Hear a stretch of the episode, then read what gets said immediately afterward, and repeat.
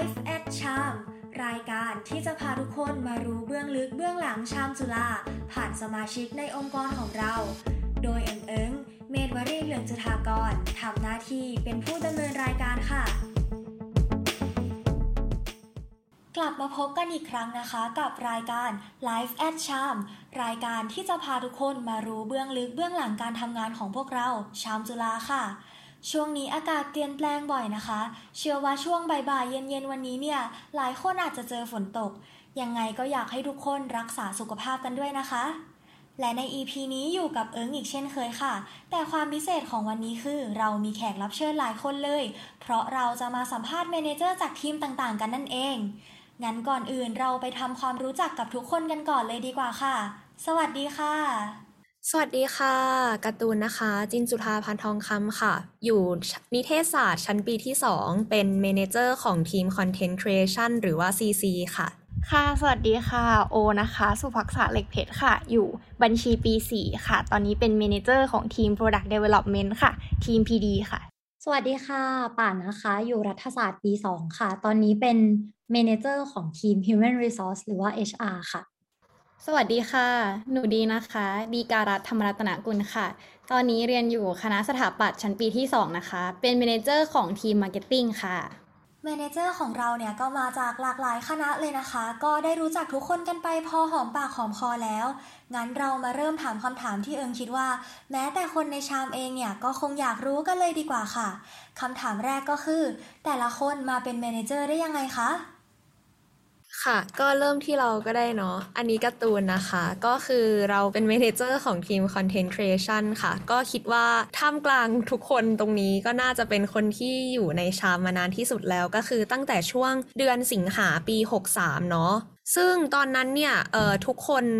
พี่ๆ ก็เพิ่งเริ่มคิดที่จะแบบ เออเราจะมาเริ่มก่อตั้งชามกันนั่นเองนะคะ ก็ตอนนั้นเนี่ยเราเริ่มจากการเป็นตำแหน่ง Project Coordinator ก่อน ก็คือแบบเหมือนเป็นผู้ประสานงานระหว่างทีมต่างๆนะคะ แต่ว่า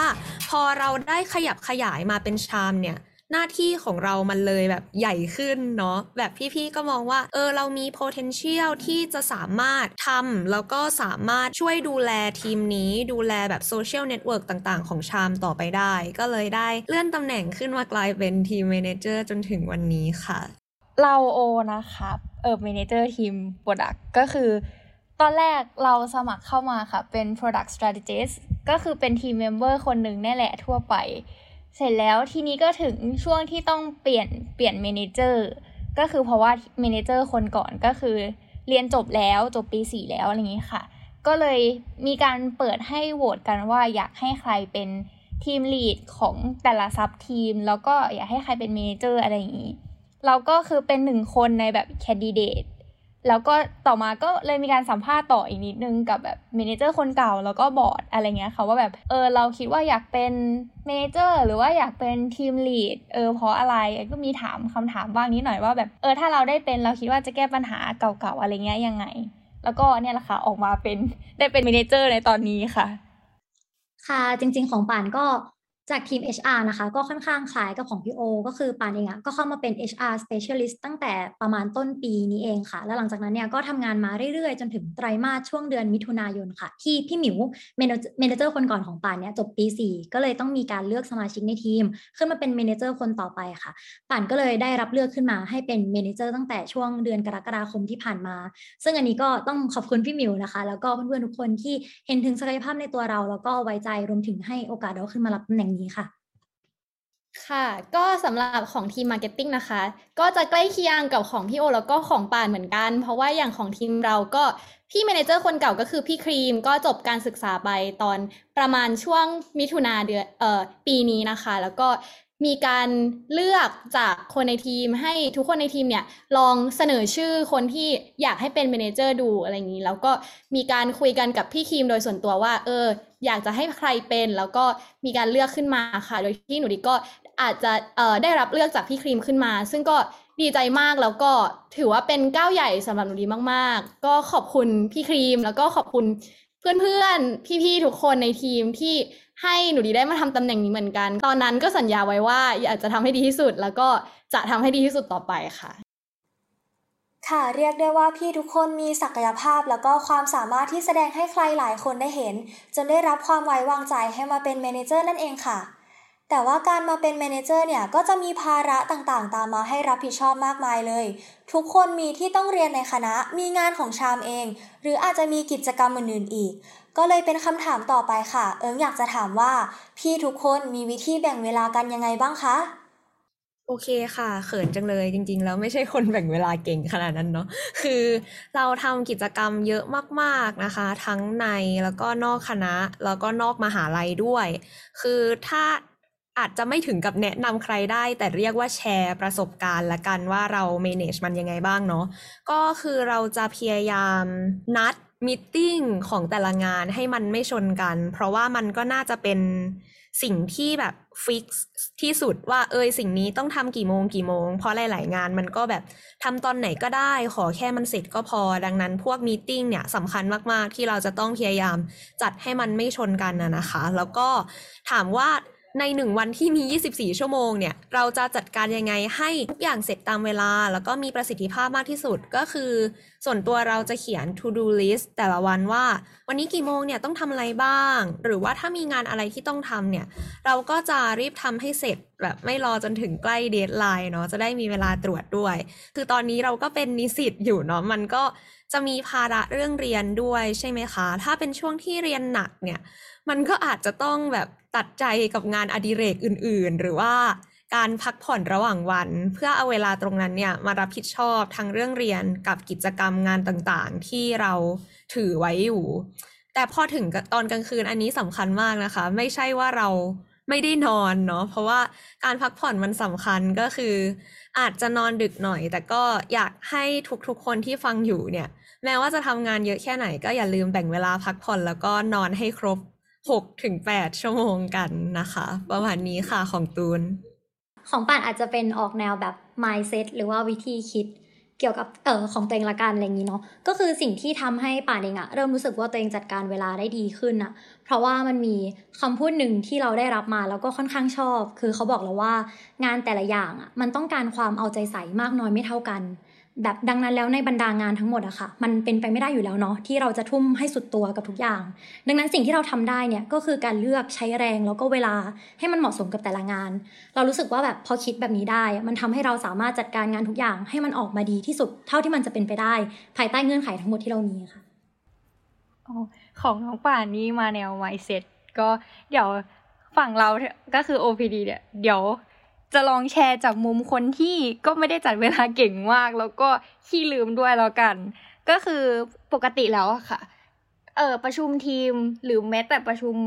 ของ CHARM รวมเองเนี่ยมันจะมีความเป็น routine ประมาณนึงก็คือของทีมเราเนี่ยจะประชุมทุกๆวันอาทิตย์ตอนสองทุ่มแล้วก็อาจจะมีแบบประชุมของเหล่า manager แล้วก็บอร์ดเองเนี่ยตอนวันจันทร์สองทุ่มเหมือนกัน เพราะฉะนั้นอันเนี้ยเราก็จะสามารถแบบ fix ไว้ได้เลยว่าเออเวลาเนี้ยเราจะไม่ว่างในทุกๆอาทิตย์ เราก็จะสามารถบอกงานงานอื่นๆที่เข้ามาที่หลังได้ว่า เออ เราไม่ว่างนะ ก็จะจัดอันที่แบบ fix ไว้ได้แล้วประมาณหนึ่งส่วนประชุมไหนที่มันเพิ่งป๊อปขึ้นมาอะไรเงี้ย เราก็จะรีบขอแบบวันเวลาที่แน่นอนให้แบบเร็วที่สุด เพื่อเอามาลงปฏิทินของเรา โดยแอปที่เราใช้อะค่ะ อย่างที่บอกว่าเราก็เป็นคนขี้ลืม แล้วก็เป็นคนที่งานเยอะด้วยเหมือนกัน เราก็เลยเลือกแอปที่แบบง่ายที่สุดต่อชีวิตเรา ซึ่ง หลังจากเราใช้มาหลายแอป เราก็รู้สึกว่า Google Calendar ก็คือเบสิกแล้วก็ง่ายที่สุดสำหรับเราแล้ว เพราะว่าเออมันสามารถอย่างที่รู้เนาะว่าเราลงได้แล้วก็เห็นภาพรวมของเดือนด้วยว่าแบบเรามีงานเท่าไหร่แล้วบ้าง เราสามารถแอดงานเพิ่มได้อีกเท่าไหร่บ้าง ที่ไม่ให้หนักเราเกินไป รวมถึงเออในแต่ละนั้นเนี่ยเออเราแอด people ได้ เราก็อาจจะให้คนอื่นเนี่ยแอดเราด้วยในบางงาน หรือว่าเราก็แอดคนอื่นด้วยในบางงาน เพื่อให้แบบทางเขาแล้วเราก็ไม่ลืมรวมถึง อันที่เราชอบมาอีกอย่างหนึ่งก็คือการให้มันตั้งเตือนเราก่อนที่จะมีประชุม 30 นาที คือถ้าวันไหนเราลืมเนี่ยแต่ช่วง 30 นาทีเนี้ยคือเราก็กะไว้ได้แล้วประมาณนึงว่าในช่วง 30 นาทีเราสามารถแบบวิ่งจูดเข้ามาหน้าคอม แล้วก็เปิดคอมรอเข้ามิ팅ได้แน่นอนอะไรอย่างนี้ค่ะโอเคค่ะ ก็เมื่อกี้ได้ยินพี่โอพูดถึงแอปไปก็อยากแชร์เหมือนกันค่ะ อันนี้ ออกตัวเหมือนกันว่าจริง ๆ แล้วไม่ใช่เป็นคนแบ่งเวลาเก่ง แล้วก็อาจจะยังยังมีปัญหากับการแบ่งเวลาบ้างอยู่เหมือนกัน แต่ว่าคิดว่าแอปนี้เป็นแอปที่เป็นอีกแอปหนึ่งที่สามารถช่วยหลาย ๆ คนได้ก็คือ ได้ได้รู้จากการที่เข้ามาใน CHARM นี่แหละค่ะ ก็คือ Notion คือ Notion มันสามารถทำงานเป็นทีมได้ แล้วก็สามารถจัดการเป็น personal life ของตัวเองก็ได้อะไรอย่างเงี้ยค่ะ แล้วหนูดิก็ได้มีโอกาสแบบลองใช้ดูในช่วงที่ทำงานแล้วรู้สึกว่า มันค่อนข้าง work มากๆสำหรับหนูดีอะไรอย่างนี้ ถ้าสมมติว่าใครที่สนใจหรือใครที่กำลังหา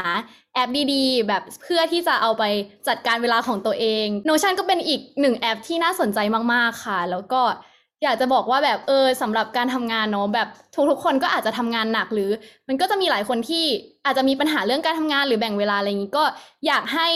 เผื่อไว้อีกนิดนึงสำหรับการพักผ่อนด้วย เพราะว่าอย่างหนูดีเองเจอมากับตัวว่าแบบเหมือนการทำงานบางอย่างมันหนักมากๆ แล้วเราก็ทุ่มทั้งหมดของเราให้มัน แต่ว่าเราลืมไปว่าจริง ๆ แล้ว part ที่สำคัญอีก part หนึ่งก็คือ เราควรจะพักผ่อนเหมือนกัน เพราะถ้าไม่งั้นเราจะไม่สามารถกลับมาทำงานให้มันดีได้ ก็ฝากไว้ค่ะ โห ก็ถือว่าเป็นข้อมูลที่มีประโยชน์มาก ๆ เลยนะคะ เพราะอย่างตัวเองเองตอนเพิ่งขึ้นปีหนึ่งมาแล้วทำกิจกรรมเยอะๆเนี่ย ก็ยังแอบรู้สึกว่าตัวเองแบ่งเวลาได้ไม่ค่อยดีเท่าไหร่ แต่พอได้มาฟังข้อมูลจากพี่ๆทางวิธีการจัดการงานของตัวเอง งานของทีม mindset ในการทำงาน แล้วก็แอปพลิเคชันจัดการชีวิตต่างๆ เนี่ย ก็คิดว่าทุกคนน่าจะนำไปปรับใช้ในการแบ่งเวลาได้เช่นกันนะคะ แต่ว่าที่สำคัญที่สุดอย่างที่ทุกคนกล่าวมาเลยค่ะ ก็อย่าลืมหาเวลาพักผ่อนทางพักกายแล้วก็พักใจด้วยค่ะ โอเคค่ะ หลังจากเราพูดถึงการทำงานการแบ่งเวลากันไปแล้วเนาะเอิงเชื่อว่าในทุกการทำงานเนี่ยก็จะมีสิ่งที่ท้าทายอยู่ เลยอยากจะให้พี่ทุกคนช่วยกันแชร์ประสบการณ์ที่รู้สึกว่าเรื่องนี้เนี่ยท้าทายสำหรับเราหน่อยค่ะ ช่วงนี้ HR ดูเดือดๆนะคะ ให้ HR เล่าก่อนไหมดีไหมแรงอยู่นะโยนไม้ให้เลยอะได้ค่ะ ก็จะบอกว่าสิ่งท้าทายที่สุดที่ HR เคยเจอมาก็ไม่พ้นเรื่อง recruitment อีกอยู่ดีค่ะ ก็คือสำหรับเราเนี่ยยกให้จุลาย recruitment เนี่ยเป็นที่สุดของชีวิตการเป็น HR แล้ว เพราะว่าตอนนั้นเนี่ยมันเป็นช่วงที่เราอะค่ะ ใหม่กับทุกอย่างมากทั้งในฐานะ manager และในฐานะคนที่ต้องจัด recruitment ที่เปิดรับสมัครกว่า 10ตำแหน่ง กับผู้เข้าสมัครเกือบ 200 คน ทุกอย่างมันก็เลยเป็นเหมือนความท้าทายสำหรับเรามากๆ ทั้งในเรื่องงานที่มันแบบ มีปัญหาเฉพาะหน้าที่เกิดขึ้นเยอะมากๆค่ะ รวมไปถึงเรื่องสภาพร่างกาย แล้วก็จิตใจของทุกๆคนในทีม ที่เราเองเนี่ยก็เริ่มเห็นถึงความเหนื่อย แล้วก็ความล้าของทุกคนเนาะจากการทำงานที่มันทั้งหนักแล้วก็เครียดขนาดนี้ แต่สุดท้ายค่ะพอความท้าทายนี้เนี่ย มันก็ผ่านไปได้ด้วยดีนะ เพราะว่าพี่ๆ advisor ที่คอยให้กำลังใจคำแนะนำดีๆ รวมถึงเพื่อนๆ ในทีม แล้วก็เพื่อนๆ ต่างทีมด้วยกัน ที่แบบทั้งส่งกำลังใจรวมถึงเพื่อนๆ ในทีมเองก็ทุ่มกันสุดตัวเลยทีเดียวค่ะสำหรับงานนี้ สุดท้ายพอมันผ่านเหตุการณ์นั้นมาได้เนี่ยมันก็เลยเหมือนทำให้เราเองก็รู้สึกมั่นใจขึ้นมากๆ ด้วยว่า ต่อให้ในอนาคตค่ะไม่ว่า HR จะต้องเจอกับความท้าทายอะไรอีก เราและทีมก็เชื่อว่าเราจะผ่านมันไปด้วยกันได้อีกครั้งแน่นอนค่ะ Marketing แชร์ต่อละกันนะคะ เมื่อกี้ป่านพูดถึงแบบการทำงานที่ท้าทายสำหรับฝั่งของ Marketing อาจจะเป็นเรื่องความสัมพันธ์ที่ค่อนข้างท้าทายเหมือนกัน คือต้องเล่าก่อนว่าตอนที่เอ่ออย่างแต่ละทีมการขึ้นมาเป็น manager ในแต่ละช่วงมันก็ต่างกันเนาะอย่างของทีม Marketing ช่วงที่เป็นช่วงเปลี่ยนผ่านของ manager เนี่ย ช่วงนั้นเป็นช่วงที่ทีมเราค่อนข้าง หมดไฟมากๆ แล้วก็มีความสัมพันธ์ข้างในทีมที่ไม่แข็งแรง เพราะว่าด้วยความที่มันเป็นออนไลน์ด้วย แล้วก็หลาย ๆ อย่างที่ทำให้คนในทีมไม่ได้มีโอกาสได้คุยกัน และด้วยเนเจอร์ของงานที่มันค่อนข้างจะเป็นงานรูทีนเนาะมันไม่ได้มีเหตุการณ์ที่ทำให้เราต้องมานั่งคุยกันนั่งปรึกษากันมากเท่าไหร่นะมันก็เลยทำให้แบบการทำงานในทีมเราค่อนข้างห่างเหิน แล้วช่วงที่เราเข้ามาเป็นเมนเจอร์เราก็รู้สึกว่าเราเห็นถึงปัญหาตรงนี้ แบบ เป็นปัญหาที่ใหญ่มาก แล้วก็มีคนพอยเอาให้เราเห็นเหมือนกัน มันก็เลยเป็นความท้าทายมาก ๆสำหรับการเข้ามาเป็นเมนเจอร์คนใหม่ที่จะต้องพยายามดึงไฟของคนในทีมให้มันกลับมา ตอนสุดท้ายก็ต้องขอบคุณพี่ๆทุกๆคน พี่แนน พี่ภูมิ พี่ครีม แล้วก็พี่ๆที่บอร์ด แล้วก็เพื่อนๆเมนเจอร์ แล้วก็ทุกๆคนที่ คอยให้กำลังใจคอยหาวิธีการช่วยเหลือเราคอยเสนอวิธีแก้ต่างๆ นานาที่ให้เราลองเอาไปปรับใช้ได้ ตอนนี้คือเราก็ไม่ได้บอกว่าทีมเราเป็นทีมที่มีความสัมพันธ์ดีมากๆแล้ว แต่ว่าเราอยากจะบอกว่าแบบเราเห็นพัฒนาการของมัน แล้วเราก็ดีใจที่มันดีขึ้นเรื่อยๆ แล้วก็หวังว่ามันจะดีไปอีกเรื่อยๆ แล้วก็พัฒนาต่อไป แล้วก็รักคนในทีมมากๆเลยค่ะทำให้รักคนในทีมมากขึ้นเยอะมากๆเลย ฟังทุกคนบอกรักคนในชามกันแล้วอบอุ่นใจ เดี๋ยวตูนซีซีขอแชร์ต่อนะคะ ก็คือ จากที่ฟังทั้งป่านกับหนูดีไปแล้วเนาะก็จะเห็นว่าหลาย ๆ ทีมก็น่าจะมีจุดร่วมกันตรงแบบทั้งเรื่องความสัมพันธ์แล้วก็เรื่องงาน แต่ว่าแบบ as a manager อะตูนคิดว่า ทุกๆวันของการเป็นเมนเจอร์มันท้าทายอยู่แล้วมากๆ คือเราไม่ได้ทำแค่งานของตัวเองอย่างเดียวอะค่ะ แต่งานของเรามันคือการที่แบบต้องดูแลติดตามทั้งงานแล้วก็สภาพจิตใจของคนในทีมทุกคนไปด้วย อย่างที่หนูดีบอกเลยเรื่องความสัมพันธ์ของคนในทีมอะไรเงี้ย เราก็ต้องเป็นคนที่แบบสังเกตให้ได้แล้วก็ หาทางแก้ปัญหาให้ได้ ดังนั้นทุกวันนี้ตั้งแต่เป็นเมนเจอร์มาแบบปีกว่าแล้วเนี่ย ก็ยังรู้สึก challenging อยู่ แต่ก็สิ่งที่เราพยายามทำก็เหมือนทั้งป่านกับหนูดีค่ะ คือให้ทุกคนไม่ต้องเหนื่อยเกินไป แล้วก็ ยังประคับประคองทั้งสุขภาพจิต แล้วก็สุขภาพร่างกายทุกคน แบบให้ทุกคนรู้สึกสนุกกับการมาทำงานตรงนี้ ไม่ต้องรู้สึกแบบ โอ้ยไม่ไหวแล้ว เพราะว่ามันก็เป็นแบบประสบการณ์นอกห้องเรียนที่เราก็ควรจะทั้งสนุกไปกับมัน แล้วก็ได้พัฒนาตัวเองเนาะแต่อย่างไรก็ตามก็คือเราก็ balance ให้ทุกคนทั้งสนุกแล้วก็ให้งานสำเร็จด้วย ก็นี้ก็น่าจะเป็นสิ่งที่ยากที่สุดแล้วก็ท้าทายที่สุดของการเป็น manager ค่ะ Oh my god ทุกคนแบบว่า ดูมีความท้าทายในฐานะ manager กันหมดเลย ซึ่ง โอก็จะขอบอกว่าเป็นอีกคนหนึ่งที่รู้สึกว่าสิ่งที่ท้าทายจากการอยู่ CHARM มาก็คือการเป็น manager เนี่ยแหละค่ะ แล้วส่วนที่ต่างจากทีมอื่นเนี่ย คิดว่ามีสิ่งหนึ่งที่ชัดเจนมากก็คือ ตอนนี้ทีมอื่นเริ่มน่าจะเริ่มมีตามมาแล้วแหละ แต่ว่าทีม PD เนี่ยเป็นทีมแรกที่มีการตั้ง sub sub ทีม ก็คือแบ่งเป็นทีมย่อยๆ แต่ละทีมเนาะในทีม Product Development ใหญ่ ซึ่งแต่ละทีมเนี่ยก็คือหน้าที่เหมือนกันหมดเลย มีแบบตำแหน่งจำนวนคนเท่ากันหมดเลย เพราะฉะนั้นเนี่ยการทำงานจะเหมือนมีงานสามงานเกิดขึ้นพร้อมกันในทีเดียว เราในฐานะ manager ก็ต้องคอยแบบ manage การดำเนินงานของทั้ง 3 ทีมให้ไปราบลื่นพร้อม ๆ กันทั้ง 3 ทีม ซึ่งบางทีมก็ มีการ collab กับทางด้านนอกด้วย เราก็ต้องเป็นคนช่วยในการประสานงานส่วนนั้นอะไรเงี้ยค่ะ ก็เลยมีความท้าทายในฐานะ manager ว่าเออเราจะสามารถ support ทั้ง 3 งานเนี่ยให้มันออกมาได้ดีเหมือนเหมือนกันทั้ง 3 ทีมเลยไหมแล้วก็จะช่วยให้ทั้ง 3 ทีมเนี่ยแบบบรรลุ goalของตัวเองให้ได้ด้วยไหม เพราะว่าทั้ง 3 ทีมเนี่ย คือไม่มีความแตกต่างกันเลย ความสำคัญก็เท่ากัน แล้วก็สำคัญกับทีมมากๆด้วย แล้วก็เราก็คิดว่าสำคัญกับชามากๆด้วยเนาะเพราะว่าการออกสินค้าอะไรเงี้ยก็เป็นส่วนหนึ่งที่ทำให้คนรู้รู้จักชาม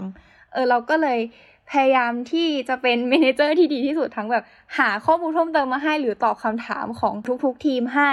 รวมถึงอาจจะต้องมีการขอความช่วยเหลือจากแบบเมเนคนก่อนก็คือขอแบบให้เครดิตก็คือพี่นิงที่แบบช่วยทั้งแบบ เรามากๆทั้งด้านจิตใจแล้วก็ด้านแบบการทำงานอะไรอย่างนี้ด้วยแบบถ้าไม่มีพี่นิ้งนี่คิดว่าเราอาจจะแบบ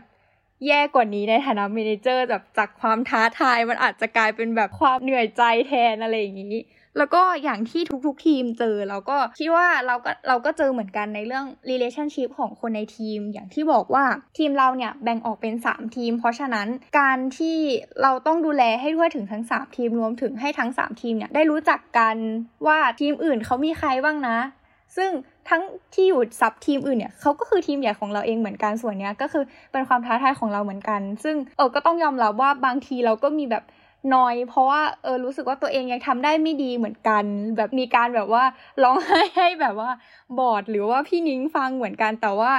ก็อย่างที่บอกว่าทั้งบอร์ดแล้วก็พี่นิ้งก็คอย support ด้านจิตใจของเราได้ดีมาก ก็เลยทำให้เราแบบสามารถฮิวใจตัวเองได้ แล้วก็สามารถเดินหน้าต่อไปได้ แล้วก็พยายามที่จะทำให้ทุกคนในทีมเนี่ยรู้สึกสนุกไปกับงาน แล้วก็ทำให้งานประสบความสำเร็จไปด้วยในเวลาเดียวกันค่ะโห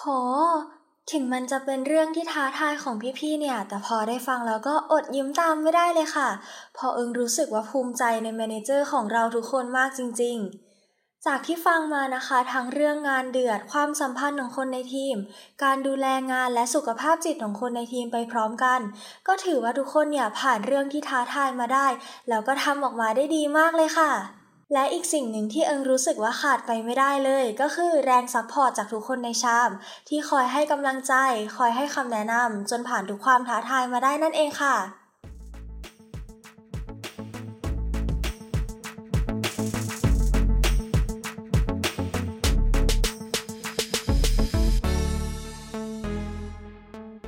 เรื่องที่ท้าทายเนี่ยมันก็เป็นส่วนหนึ่งในประสบการณ์ทำงานเนาะ และแน่นอนว่าตลอดช่วงเวลาการเป็นเมนเจอร์ของพี่ๆก็คงจะได้รับประสบการณ์มากมายเลย มีประสบการณ์ไหนที่อยากเล่าให้ฟังไหมคะ ตูนก่อนละกันค่ะ ก็คือจริงๆ มันค่อนข้างจะเชื่อมโยงกับที่เล่าเรื่องความท้าทายไปก่อนหน้าเลยเนาะว่าแบบ การเป็นเมนเจอร์เนี่ยมันต้องทั้งติดตามงานของทุกคนแล้วก็ดูแลสภาพจิตใจไปด้วย ดังนั้นเรื่องที่อยากเล่าอาจจะเป็นการแบบที่เราพยายามหานู่นหานี่มาปรับใช้กับคนในทีมแล้วกันค่ะ เช่นแบบ คือตัวเราเองก็ไม่ได้มีประสบการณ์การเป็นเมนเจอร์ในองค์กรที่แบบทำงานเป็นจริงเป็นจังขนาดนี้ เราก็เลยต้องพยายามหาอะไรมาทำเช่น เราก็จะมีแบบช่วงท้ายไตรมาสของแต่ละไตรมาสเนี่ย คือ CHARM จะทำงานเป็นไตรมาสเนาะช่วงท้ายเราก็จะมีการสำรวจคนในทีมค่ะ แบบเราก็จะใช้เป็นแบบ reflection form ซึ่งตรงนี้ค่ะจริงๆ ต้องให้เครดิตเพจ 8 บรรทัดครึ่งที่เขาแบบชอบมาแชร์เรื่องราว เทคนิคดี ๆ ในการทำงานหรือว่าเทคนิคดีๆ ในการเป็น leader เนาะเราก็จะใช้สิ่งนี้ค่ะสำรวจคนในทีมว่าเออตั้งในไตรมาสที่ผ่านมาตลอด 3 เดือน เขามีงานอะไรที่เขารู้สึกภูมิใจบ้าง หรือว่ามีส่วนไหนงานไหนที่ทำให้เขารู้สึกอึดอัดใจ หรือว่ารู้สึกไม่ค่อยชอบบ้างอะไรอย่างนี้ค่ะ ซึ่งก็ เออ มันก็เป็นอะไรที่ใหม่เหมือนกันที่เราต้องมาหา research สิ่งเหล่านี้เพื่อนำมาปรับใช้ แล้วก็มันก็ใหม่มาก ๆ ที่เราไม่ใช่แบบ แค่ทำงานไปในแต่ละวันเฉย ๆ แต่เราต้องคอยแก้ปัญหาตลอดเวลา โดยเฉพาะเรื่องที่มันเกี่ยวกับคนค่ะ เดี๋ยวทีโอต่อเลยก็ได้ค่ะ เพราะว่าทีโอเนี่ยก็มีคล้ายๆ ของทีมน้องตูนเหมือนกันก็คือจะมีเรียกว่าเป็นการเฮลเช็คละการแบบเฮลเช็คง่าย ๆ อะไรเงี้ยค่ะ แต่ว่าทีมโอเนี่ยจะทำทุกเดือน เพื่อเป็นการแบบ สำรวจว่าสมาชิกในทีมเนี่ยยังมีความสนุกแล้วก็มีแรงที่จะสู้ต่อกับงานไปอยู่หรือเปล่าในในเดือนต่อๆไปนี้ค่ะ แล้วส่วนประสบการณ์อีกอย่างหนึ่งที่อยากจะแชร์สำหรับทีม PD เนี่ยก็คือเรียกว่าเป็นการ adapt เอา culture ของ CHARM มาใช้ได้อย่างแข็งแกร่งที่สุดละกัน เราค่อนข้างจะมั่นใจในทีมเราก็คือการให้ feedback นั่นเองค่ะ ซึ่งของทางทีม PD เนี่ยจะมีการให้ feedback กัน ข้าม sub ทีม ข้ามทีมย่อยนั่นเอง ในทุกๆของการประชุมเลยในช่วงท้ายของการประชุมค่ะ โดยการ feedback เนี้ยเราจะไม่ได้หาอาสาสมัครหรือว่าถามว่าใครอยากจะ feedback ไหม แต่ว่าเราเนี่ยจะให้ทุกคนเลยย้ำว่าทุกคนเนี่ยต้องให้ feedback ในทีมอื่นที่ได้รับ assign ไป โดยอีกหนึ่งความท้าทายของทีมเราก็คือ เราจะไม่บอกก่อนด้วยว่าสัปดาห์เนี้ย ต้อง feedback ทีมไหน เราจะบอกนัดหน้างานตอนนั้นเลยว่าต้อง feedback ทีมไหน ก็ยิ่งต้องเพิ่มความตั้งใจฟังสำหรับงานของทีมอื่นด้วยเนาะซึ่งณจุดนี้แหละก็คือรู้สึกว่าเป็นความสนุกของทีม PD ว่า นอกจากเราจะตั้งใจฟังแล้ว เราจะต้องหา feedback มาให้เขาให้ได้ ซึ่งเราคิดว่าในทีมเราหลายคนเนี่ย ก็อาจจะมีความแบบว่า feedback อะไรดีนะอะไรอย่างนี้ แต่สุดท้ายเนี่ยเขาก็จะได้ไอเดียอะไรที่บางทีทีมที่เจ้าของโปรเจกต์เนี่ย คิดไม่ถึงหรือว่ามองข้ามไปเนี่ย มาพูดได้จนทำให้ product ต่างๆ ที่ออกมาจากทีม product development เองเนี่ย มันพัฒนาขึ้นไปอีก หรือถึงแม้บางทีที่จะแบบ ไม่มีอะไรจะติแล้วจริง ๆ เนี่ย ก็จะเหมือนเป็นการเปิดโอกาสให้ให้กำลังใจทีมทีมนั้น ทีมที่จะเป็นเจ้าของโปรเจกต์ว่า เออทำดีแล้วนะ แบบเออสู้ๆขอให้ออกมาปังๆ อะไรอย่างนี้ค่ะโอเคก็เมื่อกี้ได้ยินตูนพูดถึงการที่หาอะไรมาทำกับคนในทีมใช่ไหมคะ ก็เลยทำให้อยากแชร์ประสบการณ์ การทำงานเรื่องนี้เหมือนกัน เพราะว่า อย่างที่บอกไปตั้งแต่ข้อก่อนหน้านี้เนาะว่าแบบเออทีมเราอะมีความท้าทายในเรื่องของความสัมพันธ์ และก็ไฟในการทำงาน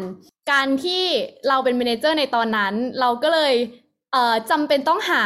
อะไรบางอย่าง หรือหากิจกรรมเพื่อมาช่วยในเรื่องการ bonding ของคนในทีม แล้วก็ช่วยให้ทุกคนรู้สึกว่าการทำงานในทีมมันสนุกมันไม่ได้เครียด แล้วมันก็ทำให้ทุกคนแบบอยากที่จะทำงานด้วยกันมากขึ้น ซึ่งในช่วงนั้นที่เราเป็นเมนเจอร์ใหม่ ๆ ก็คือ ต้องเล่าก่อนว่าก่อนหน้าที่เราจะขึ้นมาเป็นเมนเจอร์การประชุมของทีมเราไม่ได้มีการทำสไลด์ หรือไม่ได้มีการเปิดกล้องยิ่งใหญ่มาก อาจจะเป็นแค่การคองานเฉยๆ แต่ว่าหลังจากที่เราได้รับรู้ปัญหาตรงนี้ แล้วก็พยายามที่จะหาอะไรมาเล่นกับคนในทีม เราก็เลยมีการคิดเกมในแต่ละอาทิตย์ขึ้นมา แล้วก็มีการทำกิจกรรมต่างๆ นานาที่ให้ทุกคนเข้ามา engage เข้ามามีส่วนร่วม แล้วก็รู้สึกว่าตรงนี้ก็เป็นอีกสิ่งหนึ่งที่รู้สึกว่าตอนนั้นเราก็พยายามกับมันมากๆ แล้วก็รู้สึกว่าทุกคน enjoy แล้วก็ทำให้พัฒนาการในเรื่องความสัมพันธ์ของทีมเราดีขึ้น ก็เป็นเรื่องที่อยากจะเล่าเป็นความประทับใจเล็กๆสำหรับทีม marketing ค่ะ ค่ะก็สำหรับทีม HR นะคะ ก็อยากจะเล่าเกี่ยวกับเรื่องการประชุมละกันค่ะ ก็สิ่งหนึ่งที่เราคิดว่าคงหาจากที่ไหนไม่ได้อีกเนี่ยก็คงจะเป็นการ discuss ที่ไม่ว่าจะเรื่องไหนอะค่ะ ก็มักจะแบบคิวยาวถึงเชียงใหม่เอาจริงคือเราเองอะแทบไม่เคยเข้าประชุมแล้วแบบทุกคนแย่งไมค์กันพูดขนาดนี้มาก่อน คือทุกคนอะมี engagement กับการประชุมสูงมากจนแบบพี่ภูมิเองอะค่ะ เคยคุยกับเราว่าการประชุมออนไลน์ของพวกเราเนี่ยมันแทบจะไม่ต่างอะไรกับประชุมออฟไลน์แล้วเออติดแค่ว่าจับตัวกันไม่ได้แค่นั้นแหละอะไรอย่างนี้ ซึ่งสำหรับเราอะค่ะส่วนนี้เนี่ยมันก็เรียกว่าเหมือนเป็นความน่ารักมากๆเลย แล้วก็เป็นกำลังใจที่ดีด้วยเหมือนกันจากการที่ได้เห็นทุกคนในทีมอะค่ะ มีความพร้อมแล้วก็ตั้งใจที่จะเข้าร่วมประชุมในทุกๆครั้งกันขนาดนี้ เรียกได้ว่าประสบการณ์ที่ประทับใจของพี่ๆแต่ละคนเนี่ยล้วนเกี่ยวกับคนในทีมหมดเลยนะคะ เห็นได้ถึงความน่ารักของทีม แล้วก็ความทุ่มเทของ manager แต่ละคน ที่จะทำให้ทีมของตัวเองสามารถทำงานได้อย่างมีประสิทธิภาพควบคู่ไปกับความสัมพันธ์ที่ดีด้วยค่ะ หลังจากผ่านคำถามทั้ง 4 ข้อมาแล้ว manager แต่ละทีมก็ได้แชร์อะไรต่างๆ มากมายเลยนะคะ สุดท้ายเอิงอยากจะถามพี่ๆทุกคนว่า มีอะไรอยากจะแนะนำชาว CHARM รุ่นต่อไปบ้างคะ อันนี้เป็นเราก่อนเลยก็ได้ค่ะ ก็สำหรับเรานะคะ รู้สึกว่าการที่ได้เข้ามาอยู่ใน CHARM เนี่ยเออเราอย่างแรกที่รู้สึกเลยนะคือรู้สึกว่า CHARM ค่อนข้างจะเป็นที่ที่ให้โอกาสแล้วก็เปิดโอกาสอะไรให้เราเยอะมากเลย ไม่ว่าสิ่งที่แบบเขามอบให้เรามาก่อน หรือแม้แต่สิ่งที่เราอยากจะได้เนี่ยเขาก็จะพยายาม support แล้วก็ หาอะไรต่างๆ มาให้เราอาจจะเป็นการเทรนนิ่งหรือว่าเป็นการแบบตอบคำถามให้เราสิ่งที่เราสงสัยอะไรเงี้ยค่ะ เราเลยอยากจะแบบแชร์อัพให้ทุกคนที่จะได้เข้ามาอยู่ในชามเนี่ยลองแสดงความคิดเห็นให้เต็มที่แสดงไอเดียให้เต็มที่หรือว่ามีสิ่งที่อยากรู้เนี่ยก็อยากที่จะให้กล้าที่จะถามออกมาเลย เพราะว่าเรามั่นใจว่าพื้นที่ชามแห่งนี้จะสามารถหาคำตอบแล้วก็หาโอกาส มาให้ทุกๆคนได้อย่างแน่นอนนะคะ แล้วก็พอวันหนึ่งที่เราแบบผ่านมาสักพักหนึ่งแล้วเราได้มองย้อนกลับไปนะจุดเริ่มต้นที่เราเข้าชามมาแล้วอะเรามั่นใจมากๆเลยว่าแบบเราจะรู้สึกได้ว่าเราพัฒนามาจากจุดเริ่มต้นมาไกลแล้วเหมือนกันนะเหมือนที่เรานะในวันนี้ที่ตอนเข้ามาเป็นแค่แบบเอ่อ product strategist วันนั้นจนวันนี้กลายมาเป็น manager แล้วมองกลับไป เราก็รู้สึกว่าเออเราพัฒนามาได้มากเลยนะ ทางด้านแบบ soft skill หรือว่า hard skill อะไรต่างๆ เนี่ย เราก็ค่อนข้างที่จะแบบรู้สึกดีใจแล้วก็ขอบคุณที่วันนั้นตัวเองกล้าที่จะสมัครเข้ามาในชามค่ะ พี่โอพูดดีมากปานรีพูดต่อเลยดีกว่า ก็คือ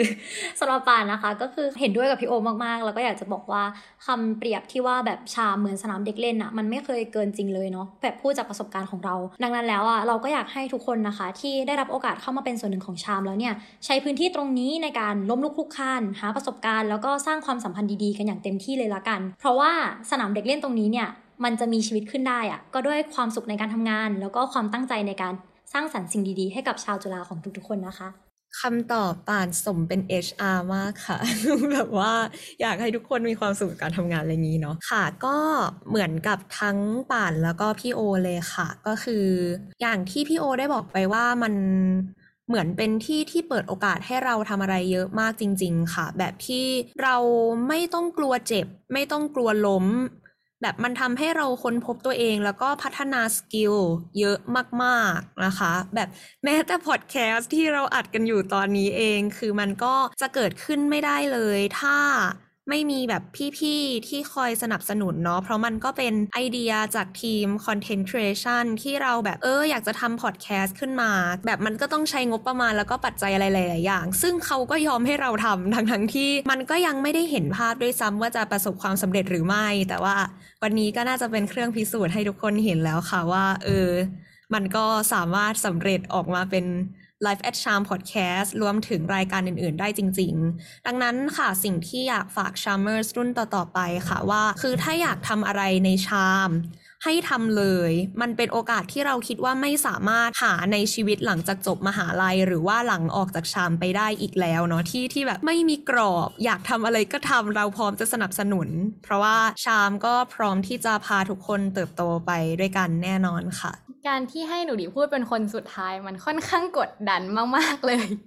สำหรับทุกคนที่พูดไปก่อนหน้านะคะ ก็จริง ๆ อะ โอเคขอฝากถึงชาร์เมอร์รุ่นต่อ ๆ ไป หรืออาจจะเป็นคนที่คิดอยากจะลองเข้ามาเป็นส่วนหนึ่งของชามเนาะว่าแบบเออจากหนูดีละกันเอาแบบเอาประสบการณ์ของตัวเองจากแบบเด็กปีหนึ่งคนหนึ่งที่ไม่ได้รู้อะไรเยอะ แล้วก็ไม่ได้มีประสบการณ์กับอะไรเลยอะไรเงี้ย ก็ยัง สามารถเรียกว่าค่อยๆ พัฒนาตัวเองแล้วก็พยายามทำให้มันดีขึ้น ลองผิดลองถูก แล้วก็มาอยู่ในจุดนี้ที่มีใครหลาย ๆ คนอาจจะอยากมาอย่างที่พี่โอบอกเลยว่ารู้สึกว่าตัวเองได้เติบโตขึ้นเยอะมาก ๆ อยากให้ทุกคนที่ตอนนี้อาจจะกำลังตัดสินใจหรือได้เข้ามามีส่วนร่วมในที่นี้แล้วอะ ไม่ต้องกลัวที่จะลองแล้วก็พยายามใช้เวลาตรงนี้ให้เต็มที่ ลองให้เต็มที่แล้วก็สนุกไปกับมันให้เต็มที่ แล้วเราจะได้อะไรกลับไปเอง โดยที่บางทีแล้วเราอาจจะยังไม่รู้ตัวเลยด้วยซ้ำขอให้ทุกคนแบบ enjoy กับมันเหมือนที่ หนูดีแล้วก็เชื่อว่าพี่ๆ manager แล้วก็เพื่อนๆ manager ทุกคนในที่นี้แบบได้รับจากมันแล้วก็ enjoy กับมันค่ะ จากที่เมเนเจอร์ทุกคนพูดมานะคะ ก็แสดงให้เห็นว่าชามเป็นสนามเด็กเล่น ที่นอกจากจะทำให้เราได้ลองผิดลองถูกกล้าคิดกล้าทำแล้ว ยังทำให้เราได้เติบโตและพัฒนาตัวเองอีกด้วยค่ะ ก็อยากจะให้ชาวชามรุ่นต่อๆไป ใช้โอกาสใช้พื้นที่ในสนามเด็กเล่นแห่งนี้ให้เต็มที่ และเติบโตไปด้วยกันนะคะ วันนี้หลังจากได้ฟังเมนเจอร์แต่ละคนแล้วเอิงก็ได้เรียนรู้อะไรหลายอย่างมากเลยค่ะ และเชื่อว่าคุณผู้ฟังทุกท่านก็คงจะได้รับอะไรกลับไปเช่นกันสำหรับ EP นี้ก็ต้องขอขอบคุณ พี่ตูน พี่โอ พี่ป่า และพี่หนูดีมากๆเลยค่ะ ที่มาให้สัมภาษณ์กับเราในวันนี้ นอกจากพี่ๆที่มาให้สัมภาษณ์ในวันนี้นะคะ ยังมีพี่คิม manager จากทีม brand building ฝากมาบอกว่าอยากให้ทุกคนติดตาม LinkedIn ของ CHARM เอาไว้ด้วยค่ะ เพราะว่ามีเรื่องน่าสนใจให้อ่านเยอะแยะเลย แล้วพบกันใหม่ใน EP หน้านะคะ